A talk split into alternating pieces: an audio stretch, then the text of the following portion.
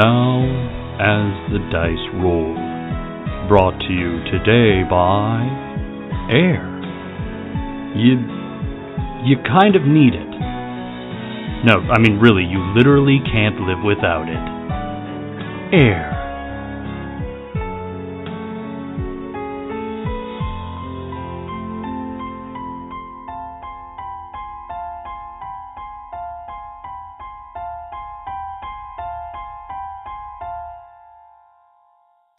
Previously on Cautious Optimism. Do you guys proceed to the Dulonia Research Center with your 10 supercomputers that you were supposed to deliver a month ago. We do have this opportunity to possibly get the money from these computers to then make the ship better to then come back and get the guild. I have a little bit of trouble with the idea of stealing computers from scientists. What if the scientists on the station are all Lorndons? Well, I'm Carl Johnson, and I bring you upgrades. Our mutual friends wanted to make sure that you were prepared to defend yourself if that happens again. We have a ship mounted missile launcher. So let me get this straight. You're Captain Johnson from the Fly Hard, and you've come here bearing gifts. I guess wishing really does work.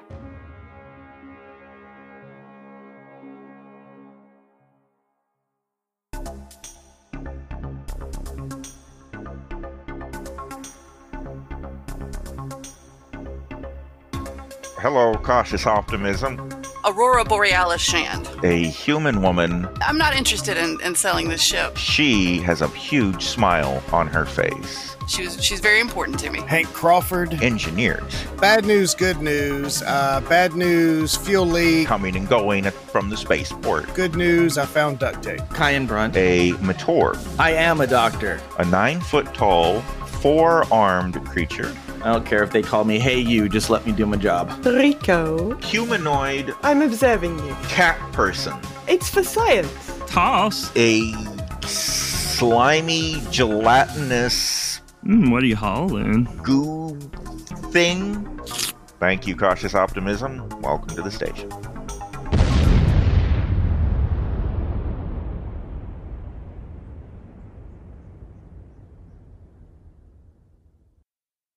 Okay, uh, I believe that Rico was going to scan the missiles for nefariousness. Uh, yes, yes, Captain. I can go and take care of that. No, no worries at all. Um, Thank you. Shipcom. Beep beep boop. Hi. We need to have a look at these missiles and just make sure they're all on the up and up, and they're not, uh, you know, nothing wrong with their guidance systems, or uh, they're not going to come back and immediately blow the ship out of the sky. Should we use them? Anything like that? Yeah, it would absolutely suck if they were banana bread seeking missiles. Yes. It would. It would. That would be very, very problematic. Would it not be a poor design for the missile to blow up the very vessel that launched it? Well, I think at the moment we trust the guild about as far as we could throw them, which wouldn't be very far. So we are just erring on the side of caution. Do you have a scan you can run whilst I plug into their computer guidance systems and see that it's all okay? If you open their access panel, I can conduct such a scan. Okay, so she's going to do that. Plug it in. Whatever. All right. Make a computer checky sciencey type roll, please. I'm going to make a computer programming roll, and I rolled an eight against a fifteen. Oh. Success by lots and lots. Success by seven. Wow. Okay. First of all, they do not appear to have been tampered with in any way. But secondly, and this may be something you care about, they appear to have been manufactured on Galaganar, Oh. which is outside the League of Planets and has a notorious reputation, I believe you know. Yes. And is that not where her uncle's supposed to have died? Oh. Yep. I think I, I may be confused. Galaganar was the planet that has had many, many wars. They including they fought a war with the feline people. Oh, Oh, I thought that was the dog planet. Well, we were vague about that. It seems like there was a war between the dog. Yeah, definitely. The Galaganarians fought a war with the felines. Uncle Peter pronounced dead on Galaganar. Yeah. Yes. Oh, that's the same one. Okay. Yeah. Well, then there but you they did also fight a war with cat people, and they are now suffering from economic collapse because they lost all of their wars everywhere. Yes. Oh my goodness. This is becoming a very complex universe. so, yeah, all of those things. All of those things. Gosh. Uh, Captain, Yes. interesting point. They seem fine. The guidance systems seem completely perfect. However, these were manufactured on Galaganar, which is interesting both because it's outside the League of Planets, although, I mean, I guess the Guild don't care about that much, but wasn't that where your uncle died? Allegedly, yes. Hmm, interesting. Hmm. Could just be a coincidence, not necessarily because of the conversation we just had. But we that is definitely something we need to keep in mind. I feel like we're going to have to go to Galaganar at some point. Hmm. I mean, it's not a terribly dangerous planet these days. They lost wars with uh, absolutely everybody. I guess manufacturing illicit missiles and the like is a way to earn some money. They certainly need some of that. They could just be selling them because they have no use for them anymore because they lost the war. Possibly. I mean, economically, it would make sense for them to continue manufacturing and selling them, to be honest, but Yeah. they're not exactly the most sensible planet in the world. Well, I won't disagree with you there. All right. Well, thank you. Thanks for doing the scan. You're welcome, Captain. In the process, we've made sure there's no like bugs, either listening device bugs or giant man eating bugs, um, because we'd be happy with neither of those being part of this delivery. I think we can assume that along with the scan that Rico just did, she would have found any listening bugs or anything like that had there been any present. Okay, good. So you're good to go there. And Hank was observing the actual physical delivery and didn't see anything suspicious go on with all that. And you, as yet, have not seen any giant monster bugs. This delivery is certified ZAT free. exactly. Exactly. To just put everything in perspective for the listening audience, I am currently editing the episode episode 13, 12 or 13 where Kyan gets his ass handed to him by a bug. I mean, it was quite a ferocious bug, as it turned out. Yeah. It was a big bug. In Hank's defense, he wasn't really all there that day. No. Very true. No, it's an excellent way to put it, too. he wasn't quite himself. well, I guess we should get to the physical install of this. Shipcom, have you analyzed the front of the ship and determined the best place to mount this missile launcher? Beep, beep, boop. There is an unused section of the ship immediately under the bridge, which could be converted into a missile room. And with the proper modification to the hull, could serve as the launching port. Outstanding job, Shipcom. I will gather up all of my tools and welding equipment and a spacesuit, and I will head to this room. Very well. And I guess since they kept their hover dolly, we'll just have to use Kyan's hover dolly to get this this heavy piece of equipment in there. he is he is very protective. He keeps interrupting the whole process. Going, "Ah, watch watch this watch the sides. All right. I'm going to just go ahead and say that you transport all the stuff without a missile falling off of the hover dolly and exploding or anything crazy like that happening. Although the thought occurred to me. Let's get some engineering rolls for the installation going. Well, prior to that, I would like to put some verbal fail safes into place. Okay. I know how space works. So as I'm putting on my spacesuit, before I put my helmet on, I'm going to talk to Shipcom and be like, so as soon as I get my spacesuit on, we're going to have to depressurize this room so that we don't suck everything in here out of here. I guess we need to get anything not nailed down out of the room. My initial observation of the room is that everything in it is devoid of value, with the exception, of course, of yourself and the missile launcher. I was just more worried about getting hit in the back of the head by a toaster or something. Very good. I mean, if you want to tidy up the room, that'll just take a few minutes. You've got the hover dolly for anything heavy. You can totally do that. You can. The room is empty.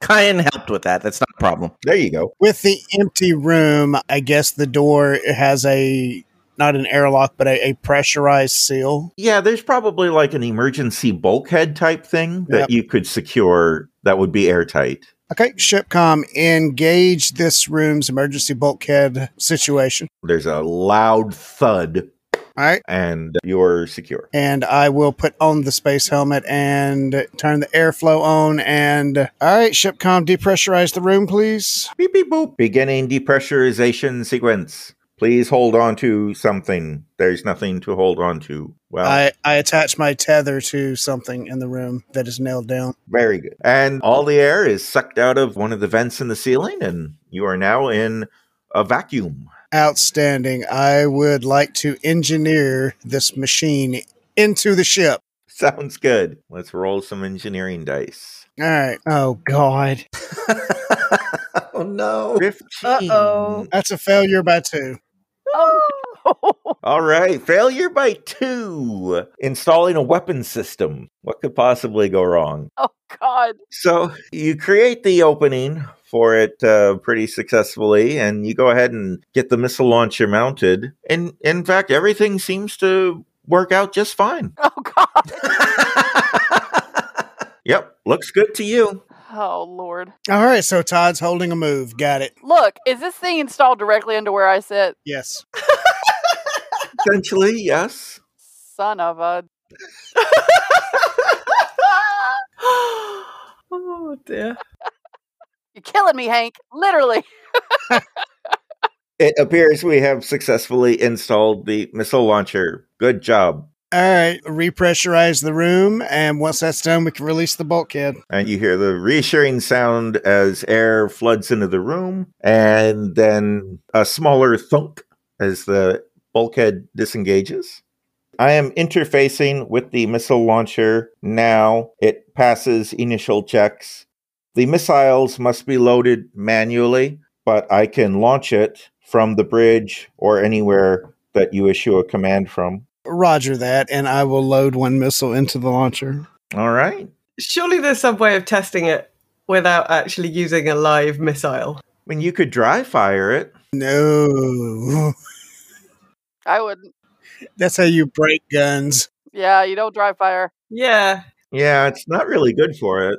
but maybe it would come with some kind of I don't know dummy like because there's only three missiles. Okay, Okay. So here's what I would like to do. Surely I can't have three horrible rolls back to back. Oh God. I would like to engineer a dummy rocket so that we could test this thing. All right. Using an old thermos, a little bit of acetylene from my torch, and some, I don't know what else, um, da, da, da, ignition system, um, and my automatic sparker for my welding machine.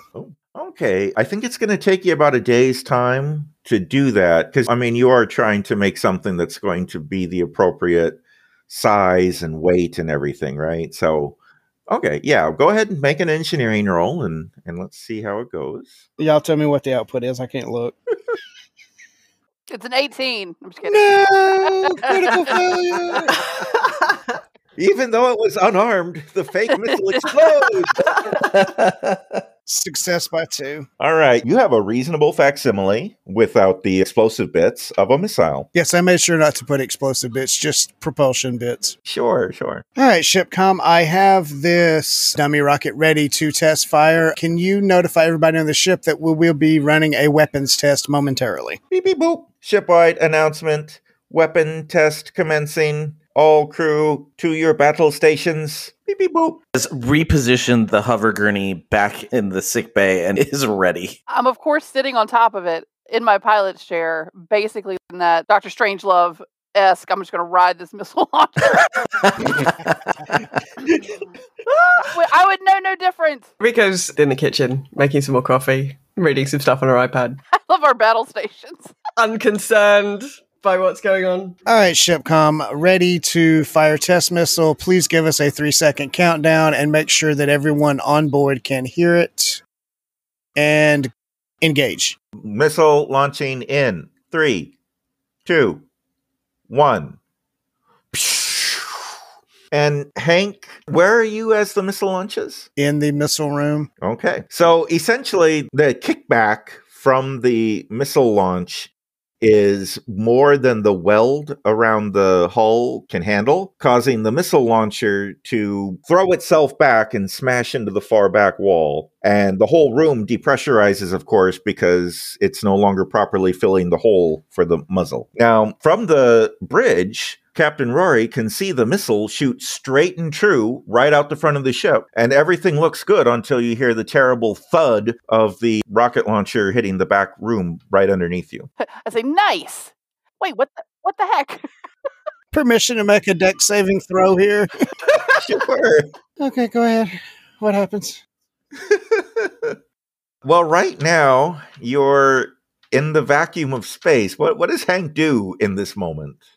I mean, you're in the room, right? But the air is being sucked out and will be sucked out in just two seconds. So, what is your Reaction? I had two seconds. Shipcom, emergency lockdown, Milsa room. You hear the thud of the bulkhead closing. I've got two seconds. Oh god, and I just locked myself in the room. I never declared I took my spacesuit off, so I'm just gonna put my helmet on. I don't know what else to do. Uh, okay. I think that's fair. Let's make a dexterity check to see if you can put your helmet on quickly enough. Doubtful. Oh, success by two. You very deftly get the helmet on as the air is sucked out of the. Let's also make a strength check to see if you're able to avoid getting sucked to the hole itself. Fell by five. All right. Uh, well, the good news is you have an airtight seal on your space helmet, so you're breathing, but you are knocked off your feet. And I imagine Rory, as you're looking out the window and wondering what the big thud was, oh, no. sees Hank feet first going out of the ship on the same trajectory, but much slower than the missile just did. Surely there's some kind of depressurization alarm. Oh, that's a good point. Yeah, we've got a bee-oo, bee-oo, bee-oo all over the ship. So Rico's gonna go running to the bridge with her coffee to find out what's going on. I think in a forlorn moment you were bringing Hank a cup of coffee only to see him fly by the front windshield. yeah. Oh, that seems suboptimal. Um, I jump in the pilot seat. I start to fly after him, and I say, "Shipcom report." Man overboard. Shipcom, how could he be overboard? There were no. Why is there a hole in the side of the ship? What happened? There appears to have been an undetected fault in the installation of the missile launcher. During firing of the test projectile, the rocket launcher unit became unstuck from the hull, propelled backwards, and then the hole cut for the missile launcher's muzzle depressurized the room and sucked engineer Hank out. Oh dear. I would like to do a Fast and Furious 360 and fly up to him, spin around with the cargo bay open, and scoop him up into the cargo bay. That will look fantastic in the movie version of this. You're going to need a piloting roll. yeah. Success by. Where's my sheet? Success by three. Okay, so Hank, as you're flying through space, uh, not unlike Superman, except feet first, so completely unlike Superman. and unpropulsed. Yeah, I have no no self propulsion. no control. Yeah, so not like Superman at all. Probably Completely should have grabbed the welder. Could have used that for propulsion. Oh, that would have been neat. You won't need it. You had very limited time to consider your options. I know. So, as you look up from your perspective, I suppose, you see the cautious optimism flying backwards towards you, right? Mm-hmm. And are you opening the cargo bay doors? Is that right? Yeah. So you're trying to scoop them up in the cargo bay. And yeah, you see the ship slowly envelop you. And then at a certain point, the artificial gravity starts to affect you and you fall unceremoniously to the floor of the cargo bay. Thud. Kyan, get to the cargo bay. I think probably Rico would have gone and got Kyan whilst all this was kind of. Yeah, I think I'm already there. Rip- yeah, Is everything pressurized and okay now? Can I like get in there to him? Yeah, yeah, I'm sure that Rory closed the door as soon as he was inside and it pressurized after a few seconds and you're good. Let's go ahead and do a medical check. All right. That is a 11, 12, 13. It was close. It is a success by one. Whew. All right. On your initial inspection, there's a lot of bruises. I feel like Hank was probably banged around a little bit during the process of exiting the ship. And reentry. And re-entry, yes. But he got his helmet on quickly enough that there was no sort of asphyxiation or any anything that would be long-term harmful. Hank, you're fine. Kyan gives him a hug. Hank accepts it gladly. Being a space engineer is a dangerous job. Yeah, seriously, dude. Like, like, we need to get you like armor or something because this is very concerning. Rico's going to wander into the cargo bay, still holding a cup of coffee. She'll offer the coffee to Hank. What went wrong there exactly? I believe first I would like to make a dexterity roll to see if the coffee sloshes in my shaky hands. Go for it. Yeah. Oh yeah, it's all over the place. I mean, there's more in the pot. What exactly happened there? Uh, as best I can tell, this this rust bucket is not strong enough to hold a quality weld. You've seen my work; I can weld, but yet the weld's broke. Hmm. Ergo, the problem has to be the hull integrity of this ship. Okay. If you say so. You are the engineer. Thank you for the coffee. Uh, you're welcome. So I finally make it back to the cargo bay. It's okay, Captain. I, I think he's relatively unharmed, although he did just spill the coffee all over the cargo bay floor. So what happened, Hank? Apparently, it's the ship's fault. Her eyes narrow. no, no, no, no. I, I, I believe she might have taken something a little out of context. My pride was the most wounded thing in this interaction, and I may have personally attacked the banana bread ship. Something happened, and it appeared that a weld broke loose, meaning that when the dummy rocket went out, the launcher came in, thus leaving a depressurized hole that sucked me out into space. Can we reinforce that room to match the force that the missile launcher is going to exact on it? I shall consult with the gods, but hopefully. The gods being the dice, obviously. Sure. Yeah. Seems like we spent quite a lot of time recently making holes in the side of the ship. We should probably uh, stop doing that. Yeah. Can't we just slap a bunch of metal on it? I mean, it's the shape of banana bread, so it's got to be pretty. It's got to be pretty squared at some point. It is accepting of all types of scrap metal at this point. Also comprised of all types. Yeah, just as- every time we see something that's got scrap metal on it, let's just take it and just throw it onto the hull because it can't hurt it at this point. yeah. So I suppose I should lick my wounds and go repair the install that I broke. Well, how many days are we out from the space station? Well, it was a week and then install time and testing. You're probably a week and a half away. Okay, well, why don't you take a couple days off? We can leave that part of the ship unpressurized and, you know, just relax a little bit. Shipcom, do you agree with the captain's assessment or should we put priority on fixing that hole? The emergency bulkhead is holding. I don't register any atmosphere leaking. It is not an immediate concern. I narrow my eyes at shipcom. I'm just kidding. Not an eye narrowing. I agree with the captain. I'll just lay down where I'm at. Exhausted Defeated. and traumatized and defeated and all of the negative things.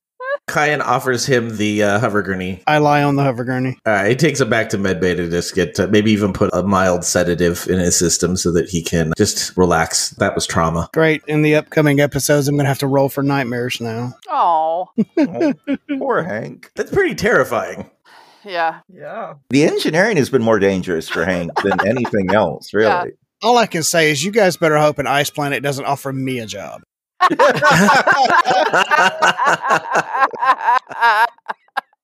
Hank is out of here. That's fair.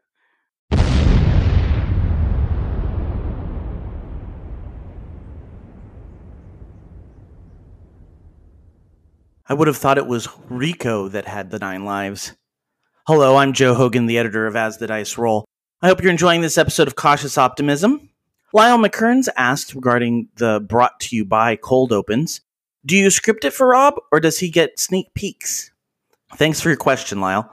I script it, but I have to say, he is a very patient man because sometimes I don't get him the copy until the morning of a show going out. But there's been several times when he's given me multiple readings to choose from, and there have even been a few times where he's given me alternate lines where he thought of something funnier. He records the copy I send him and then his alternate copy so I can choose. And that's because Rob's professional and awesome. Several people this week have said that they enjoy the cold opens, and I'm so glad you guys like them. I've wondered on more than one occasion if anyone cared and if they were worth it. So it's good to hear that people get a kick out of them and do and actually enjoy them. And that's exactly why we love hearing feedback from our listeners. So go follow us on Twitter at As the Dice Roll RP, on Instagram at As the Dice Roll, and if you want to chat with us in real time, go check out our Slack channel over on the Geek to Geek Media Network Slack, which you can find by going to the Contact Us tab of the network website at geektogeekmedia.com. And finally, you can also email us at podcast at asthedicerollcast.com or leave us a voice message by clicking on the link on our website at asthedicerollcast.com, and I may include your comments in the mid show intermission. October is here and spooky season has begun, so make sure you are on our social media so you can get all the information on the fun things that are coming up. What better way to celebrate spooky season than with zombies? We're talking zombies on Geektitude through the end of October. Last week we talked about the smart zombies of George Romero's Day of the Dead and Land of the Dead, and Katie, who plays Beth over on What Is Not, will be joining me again as we talk about both World War Z the book and World War Z the movie. Bama is taking hiatus from King of the Heel and Twitch streams as he is currently in the process of moving, but you can still check him out over on Farming Simulated, where he discusses all things Farming Simulator with Todd every other week. You can also catch Todd on his podcast Nerdberg Review. You can listen to Kelly this Monday on the latest episode of Mating Habits of the Modern Geek. And if you're into World of Warcraft, make sure to check out Raven on Girls Gone WoW. Also, make sure to check out the Geek to Geek Media Network's Patreon. For just $5 a month, you can get access to the Geek to Geek magazine. The latest issue is out, and it's about historical geekdom, all the geek stuff that came before. That's it for me this week. I'll be back on Friday, October 8th for our next episode of Cautious Optimism. Until then, let's see if the crew can finally deliver those supercomputers after a quick commercial break. When toxic culture has you down, when you're just looking to laugh and have fun, kick back and enjoy watching a video game, or just make some new friends. It's time to visit the Geek to Geek Media Network, a community of podcasters, streamers, and bloggers. Well, more of a family than a community. All dedicated to geeking out about the things we love. Things like video games, Star Wars, comics, movies, K-pop, Disney Plus, Keanu, Keanu Reeves, new, or whatever our community decides is the next best thing. That's right. We have a great online community on Slack and Discord where we chat about our weekly geekery with listeners and viewers. And each other. Yep, and each other in real time, and we can't wait for you to join us. So come check us out at geektogeekmedia.com and escape toxic fandom for something much more. Keanu? Yes, Keanu. So, in the interest of advancing the plot, I'm going to go ahead and say that over the next week or whatever of travel time, Hank is able to successfully mount the rocket launcher and reinforce it with a structure behind it so that it will not have a repeat of the accident from before. In a week and a half, you even have time to make another test, and the test goes successfully and everything seems great with the rocket launcher. Is there anything else you guys want to do during the last week and a half? I mean, Hank is going to be pretty busy just doing rocket launcher things during that time. But I got nothing. So general captain stuff. All right. Yeah, I feel like we've had enough excitement. I don't yeah. What about you, Joe? Are you good with that? Yeah, I'm good with that. Okay. So, at long last, you guys are arriving at the Delunian space station our science station, I should say, because it is a fairly small station as things go. As it comes into visual range, you can see it's a sphere with three smaller spheres sticking out, each facing a different one of the three stars that don't orbit the station exactly, but are going around the station. The station's the center point between the three stars. The station itself is hard to see dark blue against the blackness of space until it passes in front of a star, during which the dark blue stands out against the yellowish orange of the star. You see, there's a clearly defined docking bay on the very top of the station. It's like you would land on the roof, and you can tell from, or at least Rory could tell from all her experience with space stations, that when you land on the roof, a little elevator, whatever, would lower you and your ship into the station, and then the ceiling would close up and you'd be inside in that way. So I hail the station. After a moment, you get a reply, and Shipcom says, The station has responded with a beep. Uh, Shipcom, what does that mean? I can play you their response. Okay, thank you. Could you scan the station and see if you can see if anything's amiss or out of place? I am having difficulty scanning the station. Sensor readings are very anomalous. I suspect the gravity, coupled with whatever research they are doing, may be interfering with the scans. and possibly the comms. Shipcom broadcasts this to the space station. This is the cautious optimism. We are seeking permission to dock with the base and hand over this delivery. Please respond. Over. Incoming response. All right, Shipcom, open up a communication channel to the ship. Beep, beep, boop. Uh, crew, the space station's beeping at me. They're not having any response. I, I feel like we need to go ahead and just dock with them and see what's up. Maybe put a little sticker on the door that says, "Hey, tried to make your delivery. we'll try again in two to three days." exactly. So I prepare the ship to dock and we'll, we'll go from there. All right. As you're approaching the docking port of the top of the space station, suddenly all heck breaks loose. Sparks and poofs of smoke and everything start popping out all around you, all throughout the ship. Everybody, wherever you are on the ship, lights are blinking and flashing and sparking and going crazy. Then the ship loses power entirely. Oh, God.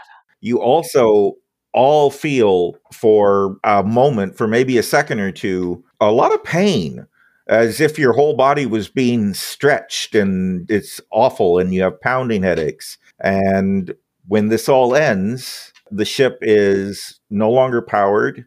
You're floating towards the station in the direction you were before this all happened. And you can all hear hissing sounds as if air is evacuating from tiny little holes here, there, and everywhere throughout the ship. So, uh, red alert. I don't know if we have that on the ship, but I say it um, into the comms. A shipcom report. There's no response. Ah, great. We live here now. All right. Can I tell if we're at least getting closer to the space station? Are we being pulled in? Yes, you are getting closer to the space station, although you would probably notice right away the station's no longer dark blue like it used to be. It appears to be kind of a light yellowish color now. Oh, God. So I scream out into the back of the ship. The comms are probably not working. Everybody put your suits on. And I get up and go put on my spacesuit. I feel like Rico definitely would have reached for her spacesuit wherever she was.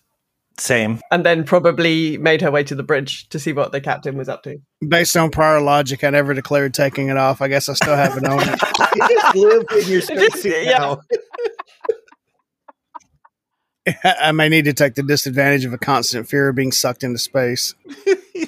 That would be good role play, character development. A moment or two later, you see a drone exit the top of the space station. It, it looks similar to the one that you saw when they were bringing the missile launcher on board your ship that they used to transport it. And this drone is heading towards you and clamps onto your ship and then starts pulling you towards the cargo bay on the top of the station. It sets you down on the cargo bay landing pad as artificial gravity starts to affect the ship and the ship settles onto it. The elevator starts lowering. After you're completely inside the station, the ceiling closes up above you and you find yourself in a very dimly lit cargo bay with six life forms standing outside looking in your direction. These life forms are, let's see, some of them are Dulons, which I imagine you've all seen before or seen pictures before. They're common enough in the League of Planets. A Dulonian is a humanoid who stands about two feet or 0.6 meters tall. They are hairless and they have cyborg implants sticking out of their head. Not like full on Borg like things, Mm-hmm. but it's normal enough to see one or two little cybernetic implants sticking out here and there on them. And let's see, there's two female Dulons and a male Dulon looking up at your ship. There's also one Lorndon scientist looking up at your ship, a female human, and a Zornardian male. And Zornardians are also people you would be familiar with. They're a species of humanoids about the same height and stature as humans, except they're covered in thick fur. They have long claws on their hands and feet, and they're uh, renowned for their exceptional night vision. And these folks are all wearing white, sciency type robes, except for one of the Dulon females is wearing overalls, but real tiny ones, appropriate for her tiny size. And yeah, they're all looking up at you expectantly. Well, I guess we leave the ship. We disembark. or I disembark. I don't know if everybody's following with me. I get out of our even more broken ship. I follow cautiously. Same. Yeah. All right. As you manually open the cargo bay doors because they're no longer responding to the mechanisms, one of the female Dulons walks up to you and says, Hello, welcome. I'm lead scientist Sihi Fi, and I am in charge of this facility. Have you brought the power cores? Hello, yes, indeed we have. Good, good. The antimatter power cores need to be installed post haste. Oh, no, we brought computers. Computers? We need power cores. We're out. Wait, computer? The supercomputers from Lornda? Yes, 10 of them. We ordered those a year ago. Oh, no. She turns and looks back at the other scientists who all respond with worried looks. Do you know if anyone has received our order for power cores? Antimatter power cores. I don't, but I suspect it has something to do with the immense gravity that you've created here that time has slowed for you. Oh, And I guess now for us as well. I'm afraid it's the other way around. Time is accelerated for us compared to the rest of the galaxy. That's what I meant. You've no doubt realized as you passed through the time differential field and your ship was torn apart, almost, that, yeah, we're in a time bubble here. And the only way to stop it is to generate an immense amount of power to activate the scientific equipment that caused the time bubble in the first place. And we were really desperately hoping that the outside world got our distress signals that we've been broadcasting, asking for antimatter power cores to do that. Yeah, no, there's been no distress calls. Well, if you don't have the antimatter power cores, why did you come to the station? We specifically transmitted and we slowed it way down so that you would be able to hear, not to approach because of the danger.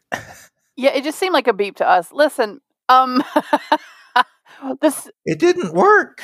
no. We slowed it down. We talked really slowly. Yeah, yeah, this is great. Well, you've got 10 supercomputers. Maybe they can help. We don't have the power to run them. The station's supposed to be powered by giant solar panels, but since time in here is going so much faster than time is going where the stars are, the amount of light that is actually getting to the panels is too little to run the station. We're barely able to keep the life support system going on emergency power. We don't have any electricity to run the supercomputers or much of anything. Well, do you have any sort of escape pods or any sort of ships on the station? We sent one of the escape pods out unmanned as a test, and it was ripped apart as it tried to go through the barrier between the time bubble and the outside time. This is your ship experience. There's a stretching and compressing as half the ship is going at a different speed and a different relative time than the other half as you cross the barrier. Yeah, is it called time dilation? Is that what we're looking at? oh, yeah, sure. Yeah, sure. That's Yeah. fine. Yes, I didn't Yeah. know what level of scientific speech Well, to use for you, but yeah. yeah, yeah. The bottom line is we can't leave. uh, None of our ships are able to get out without being torn apart. Well, here's what I think. We're going to start unloading these supercomputers, and I think you smart science types need to figure out how we can survive destroying the station. Destroying the station? Yes. That's madness. oh, you have no idea. because we've got several new crew that are going to put a real strain on your life support systems if we can't get away. Oh my goodness. Maybe you should have spent less time figuring if you could do this spent more time figuring if you should. Heard it in a movie somewhere. this may have been a lofty science mistake. Well, it sounds like a very wise movie that taught you these important life lessons. A cautionary tale, yes. Cautionary tale. In that same vein, our lives will find a way. So let's go ahead.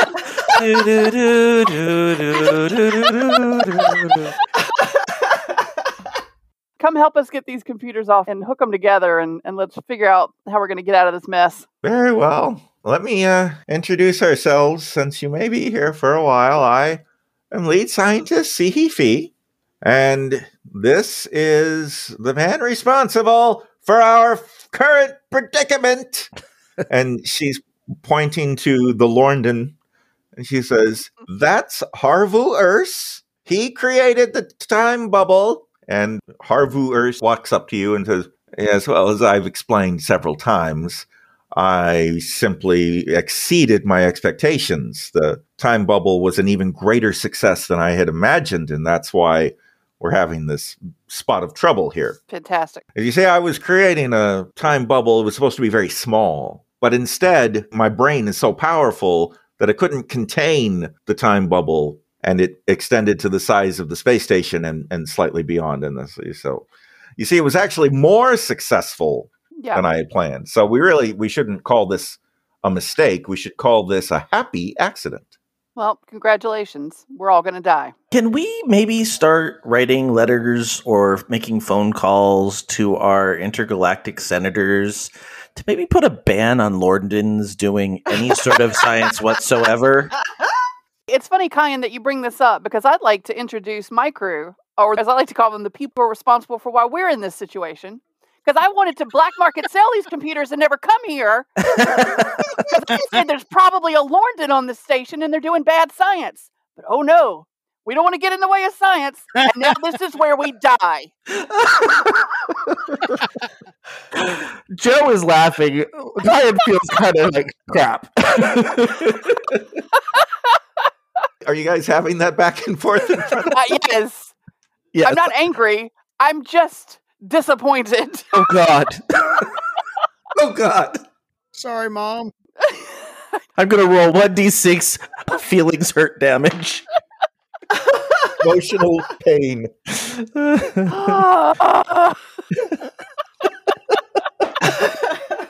science is always good. We love science. science is always helpful. We won't do anything to get in the way of science. It feels really, really bad that he didn't at least eh, have a, an opinion about this. I was just like, I don't. I just- Oh God, they don't even need the computers. they're paperweights. They're meaningless. They're going to take up more power running them than we can afford. Oh, Well, Captain, I can see that you're quite hysterical. so I shall not remind you of all the times that science has already saved our lives so far since I hooked up with you. The scientific well. method has proved invaluable in a number of uh, operations that we have performed so far. Hank's eyebrows shoot to the ceiling. Hooked up, huh? Just kind of okay. Rico, if you could maybe take the captain like off to the side and see if you could calm her down, and I'm going to talk to these guys and see if maybe we can come up with a power source. I think you should take the captain to one side. You're her friend. I should go and speak to the science people. yes. Let all the sciencing commence. Let's see how we can make this even worse. Okay, plan C.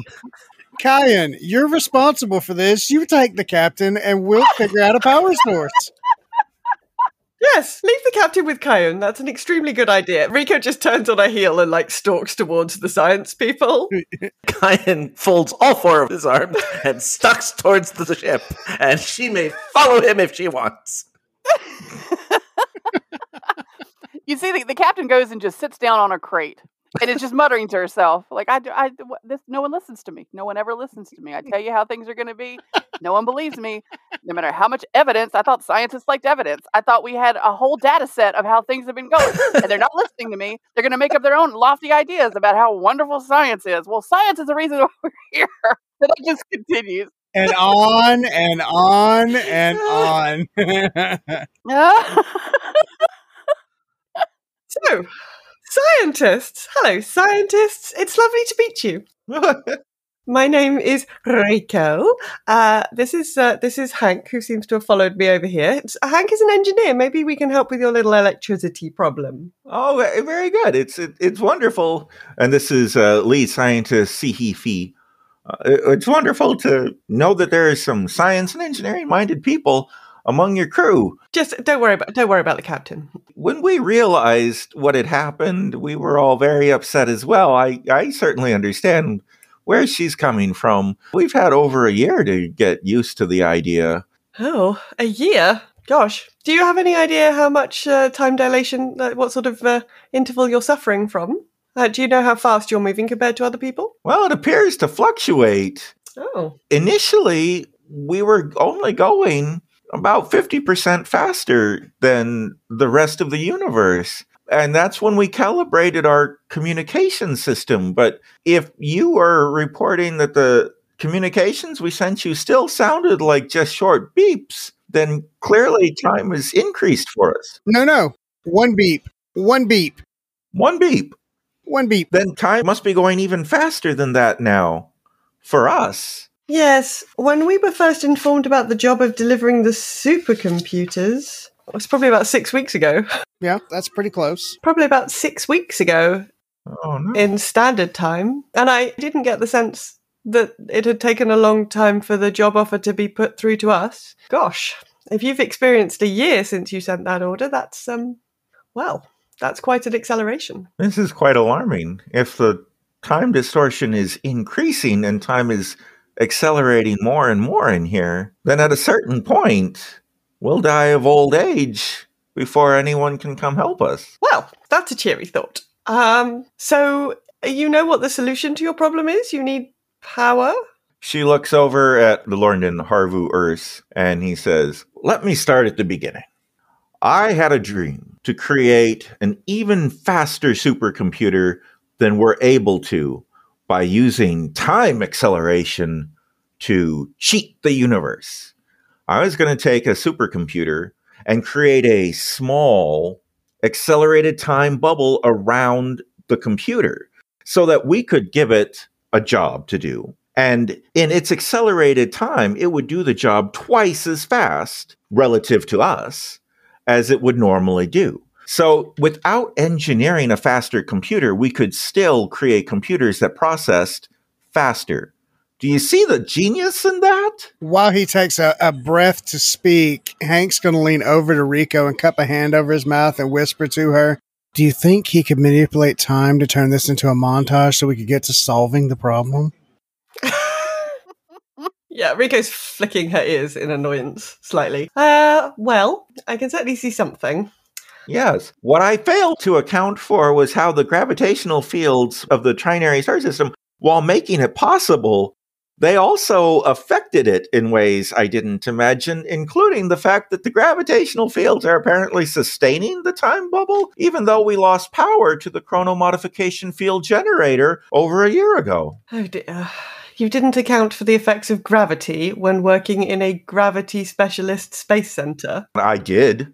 I did. All right. I believe that the sensors on the station that were monitoring the stars were faulty, and it is the station's fault. It's not my fault. My math skills are exceptional. Right. Okay. Well, let's put that on one side for a moment, shall we? We are where we are. Um, so you want to get your power back online and you think that would reverse the effect? Well, we could reactivate the chrono modification field generator, and then I could simply run it in a dissipating mode to deactivate the bubble and return us to normal time. Yes, that's what he's been saying. She turns to the other scientist. And how confident are you that that would be the right solution to the problem? The human female steps forward and says, oh, Hello, I'm Cynthia, Cynthia Kanor, and I've been trying to assist with this for some time. My research focuses on using gravity to create energy. And I was actually hoping to then reverse the process and use energy to create gravity so that I could generate better artificial gravity fields and tractor beams and stuff like that. Anyway, I'm focusing more now on the gravity to energy portion in the hopes of activating his scientific equipment, his chrono modification field generator. And uh, yeah, I I think that if we could produce power, then we'd have a shot at fixing all this. So yes, I agree with it. Are all of your scientists in agreement? The male Dulon steps forward and says, I'm medical doctor Har Fudal. I don't have any idea. Oh. Time is not in my field of expertise. Well, if you'd like to go and talk to another medical doctor, I think I was just stormed back towards the ship. Oh, I thought she was the captain. No, no, the one with the four arms. Really? Yes, the Matorb. His name's Kayun. He's a medical doctor. You might enjoy a conversation. How long have we been in this time bubble? and the Zornardian, the uh, furry humanoid, steps forward and says, "Oh, I'm Jaxu Fangalore. I agree." Okay, so Hank, how are we going to get these people some power? That seems like an engineering sort of a problem. Yeah, I agree. Is Shipcom offline? I suppose he is. Yes. When we lost power, he lost power. So I think what we could do, and scientists stop me if I'm misspeaking here, but is all of your power from solar arrays, or do you have any any type of alternative potential that you know of? A female Dulon, the only person who hasn't spoken yet, the one wearing the overalls, steps forward and says, I'm the chief engineer of the station. My name's Arg Barzu. The solar panels were supposed to be the primary power source. We do have backup batteries, which we've been running on for over a year, and they're nearly depleted. We don't have any other power generation systems that are functioning. All right, out of character. Does anybody remember how our chlorofluoro funky drives work? Yeah, there's an organic material that is created by microorganisms that your engines use as fuel. And we have a ready supply of these microorganisms? Yeah, on the ship, there is a big vat of these microorganisms that turn waste products, you know, poo and what have you, into fuel for the engines. Okay. So far, we haven't really dealt with refueling or whatnot, but it's basically a self sustaining system. We're about to have to figure out how to redesign this system. Okay. Um, so Delphi, was that her name? The engineer? She's Arg Barzu. Where did I get Delphi from? I don't know. I've no idea. Argbar. Um, our power systems on the ship rely on chloro whatever technology. we have chloro drives on the ship, and I'm wondering if we can perhaps together repurpose them to first off repower your batteries and maybe in conjunction with what solar energy we're getting in power up this machine. Well, it's certainly worth a try. Let's take a look and see if your engines even work after passing through the bubble. And I will show her towards the engineering.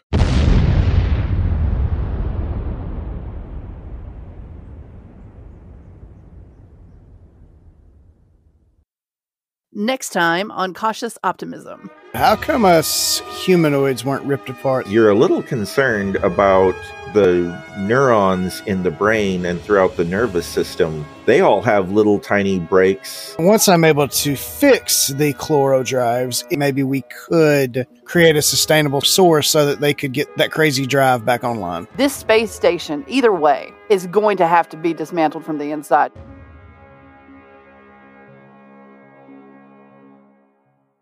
You've been listening to As the Dice Roll. The As the Dice Roll intro music is The Soap Opera by James Bowers.